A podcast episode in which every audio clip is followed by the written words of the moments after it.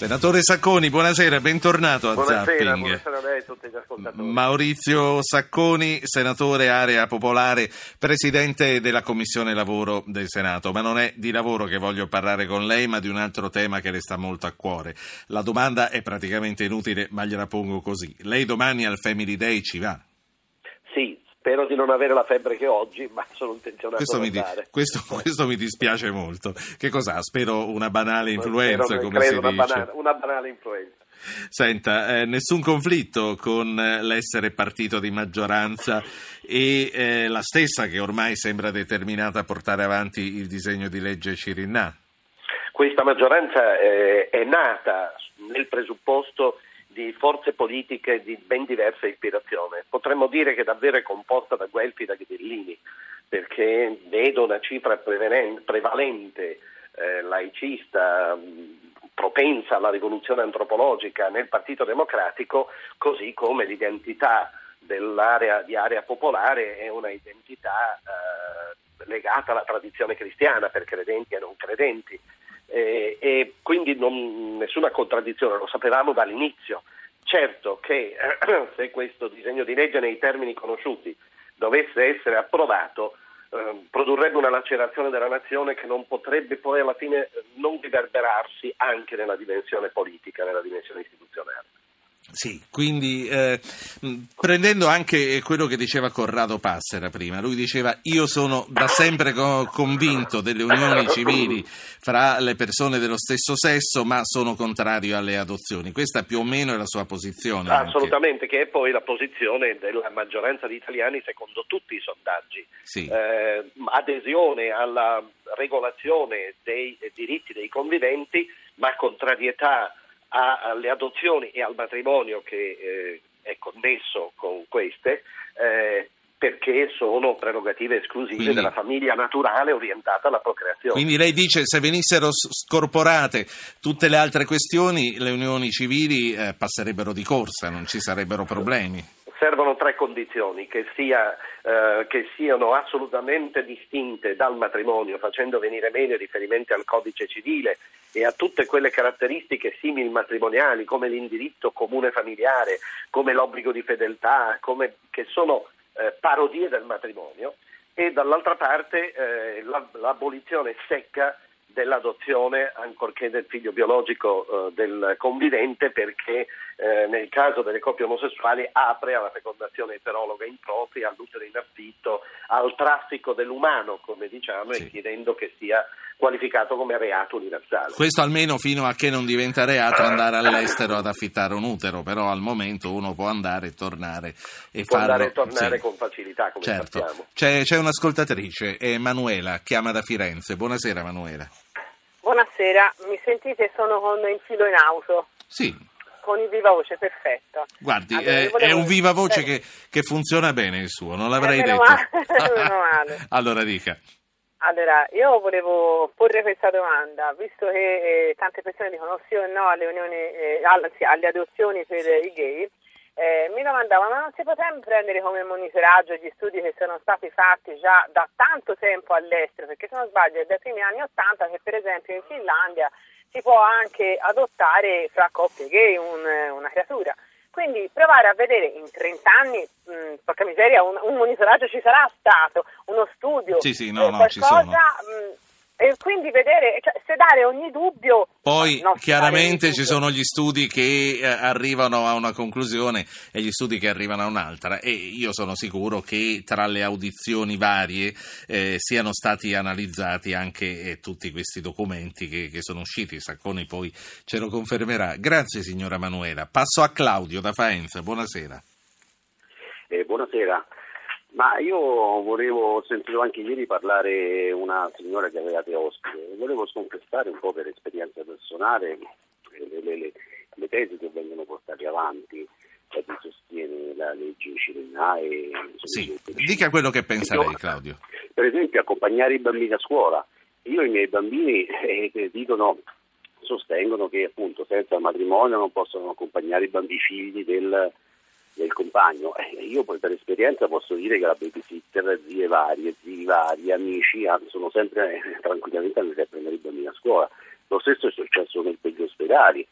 la badante, qualsiasi parente è andato a trovare i miei nonni, i miei genitori e anche per l'eredità tolta la legittima, con un testamento qualsiasi persona può lasciare in verità il 50% a Sì. chi lo desidera. Sugli ospedali ci siamo in Veramente tanti a conoscere cose che sono andate molto diversamente da quello che dice lei, eh, soprattutto quando ci sono ricoveri urgenti, quando ci sono persone finite al pronto soccorso, ma ha fatto bene a dire anche poi eh, per quanto riguarda le scuole e gli asili si possano autorizzare persone, basta che ci sia la firma di chi esercita la patria potestà. Grazie a Claudio, Roberto da Cosenza e poi torno a Maurizio Sacconi. Roberto, buonasera. Buonasera, dottor Ruggero. Buonasera. Saluto il suo gradito ospite. Ecco, qui si parla di matrimoni tra eh, matrimoni. eh, ecco, volevo dire la mia. Non le viene la parola, non ha il coraggio di dirla. No, ma perché poi io tutto il rispetto, però io penso che ogni bimbo ha diritto di dire papà o mamma, oppure visto che si parla anche di adozioni di, di, di uteri in affitto, questo qua, ma, eh, dico, allora dovrebbero approvare, visto che le donne dicono noi siamo padroni del nostro corpo, dovrebbero approvare anche la prostituzione. Questo chiedo. Senta, eh, ehm, sì, buonasera. sì, eh, no, buonasera, è un po' andato troppo oltre secondo me. Allora, eh, Maurizio Sacconi, riprendiamo un po' eh, da Manuela che dice, mh, si chiede se siano state analizzate eh, le varie, i vari studi che... Io so che la grandissima maggioranza, se non quasi totalità dei pedagogisti ci ha sempre insegnato come un minore è bene cresca nella complementarietà genitoriale, nella differenza genitoriale di un padre e di una madre. Eh, mi viene da dire, eh, ha mai sentito di un soldato che morendo gridi papà? Eh, mentre invece frequentemente invoca la mamma. Io comunque devo dire Eh, che questi studi americani un'occhiata gliel'ho data e dicono che non c'è nessuna differenza, nessuna penalizzazione per quanto riguarda un figlio che cresce in una coppia omoaffettiva. Questi- Sono- Questo l'ho visto, gli americani, molti americani lo dicono, poi è vero che ci sono anche quelli che dicono il contrario. e dicono il contrario, ripeto, la grande maggioranza eh, degli esperti eh, relativi all'educazione e alla crescita dei minori.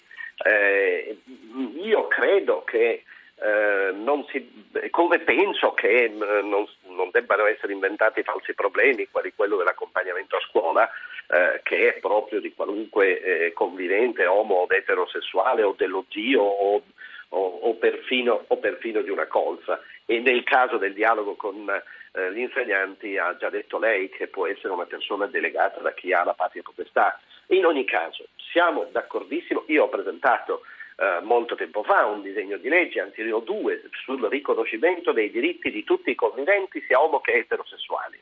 Il punto divisivo, divisivo è proprio la genitorialità omosessuale.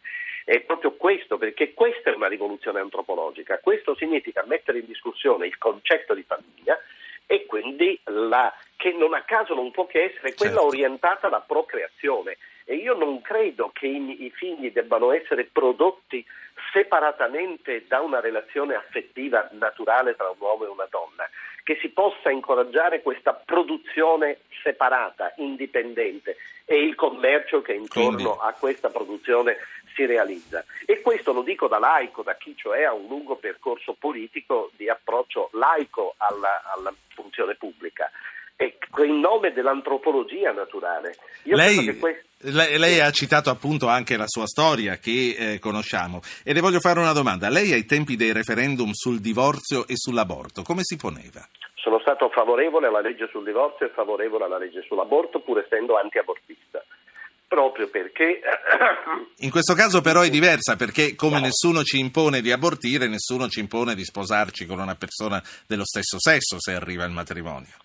Sì, però vede, se noi sovvertiamo eh, le basi della nostra società, se noi oltretutto laceriamo la nazione perché la feriamo nel sentire comune, che come abbiamo detto in tutti i sondaggi risulta essere ancorato alla Costituzione materiale, alla tradizione cristiana, a tutto quello che, eh, che sappiamo. Se noi introduciamo questa rivoluzione antropologica, io credo che il declino umano sarà accelerato, declino che l'Occidente conosce tutto. E penso che noi non siamo gli ultimi di un vecchio mondo, ma siamo i primi di una nuova riflessione. L'Italia, che Giovanni Paolo II chiamava il paese dell'eccezione, l'eccezione italiana, può essere il paese che riapre una riflessione su leggi che sono state varate eh, molti anni fa nei paesi che le hanno e che oggi stanno ponendosi Sì. eh, problemi. Senta. Racconto che qui c'è tutto l'uomo nuovo, compresa l'assistenza al suicidio in questa rivoluzione antropologica. Adesso poi si aprirà questo discorso, ma, eh, Eh, ma aspettiamo, stessi, aspettiamo quando arriva. Facciamo una cosa alla teorema. volta. Eh, Sacconi, sentiamo, sentiamo l'ultimo ascoltatore e poi l'orologio mi impone eh, di cominciare a salutarla. Costantino da Roma, mi segnalano che lei è un pediatra. Buonasera. Sì, buonasera, buonasera dottore. Prego. Eh, niente, io volevo, volevo dire questo, facciamo molti paragoni con le altre società, no? lei, lei stesso ha citato gli studi americani, però poi dovremmo andare a vedere anche cosa succede nell'età adulta a queste persone, cioè se noi calcoliamo la, la differenza che c'è nell'approccio psicologico al momento della crescita di un bambino tra padre e madre, capiamo perché poi tante persone che sono vissuti senza Sì. queste due figure di riferimento hanno bisogno di psicoterapia Senta, a distanza. io vedendo che lei è un pediatra, gliela voglio chiedere nel caso ce l'abbia Sì. una testimonianza. Non le hanno mai portato un bambino, due mamme o due papà? Sì, guardi, in questo momento io sono un- uno che si occupa di terapia intensiva neonatale, ce l'ho in reparto, un bambino, una bambina nata, probabilmente eh, eh, concepita fuori dall'Italia, che, e vengono a parlare per questa bambina due madri. E le posso garantire che ho parecchie difficoltà, ma queste si superano. Sì, ma se sono due donne probabilmente è nata in Italia da una delle due. Eh, esatto, Il problema si pone quando sono due maschi. sì, ma secondo me si pongono anche quando sono due figli. Sì, e Perché dice lei... chi è il papà e ti senti dire è lei. No, no, no. Ora questo è molto difficile per noi, forse ci sono società più avanzate. Ma le chiedevo noi. se come pediatra ne aveva visti anche di più grandi, aveva potuto farsi un'opinione No, personale. No, io penso come- che già l'adozione sia un problema e sia un problema importante, soprattutto quando viene fatta di bambini all'estero.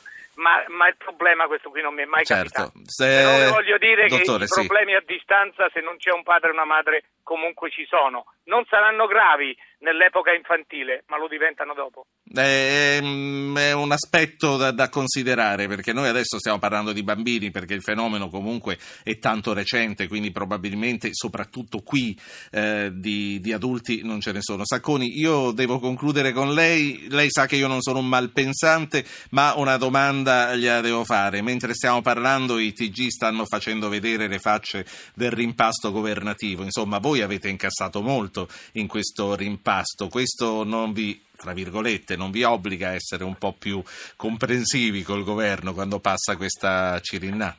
Assolutamente no. E devo dire che ciò oh, non lo dico io, ma lo afferma Alfano tenendo la posizione che io ho descritto.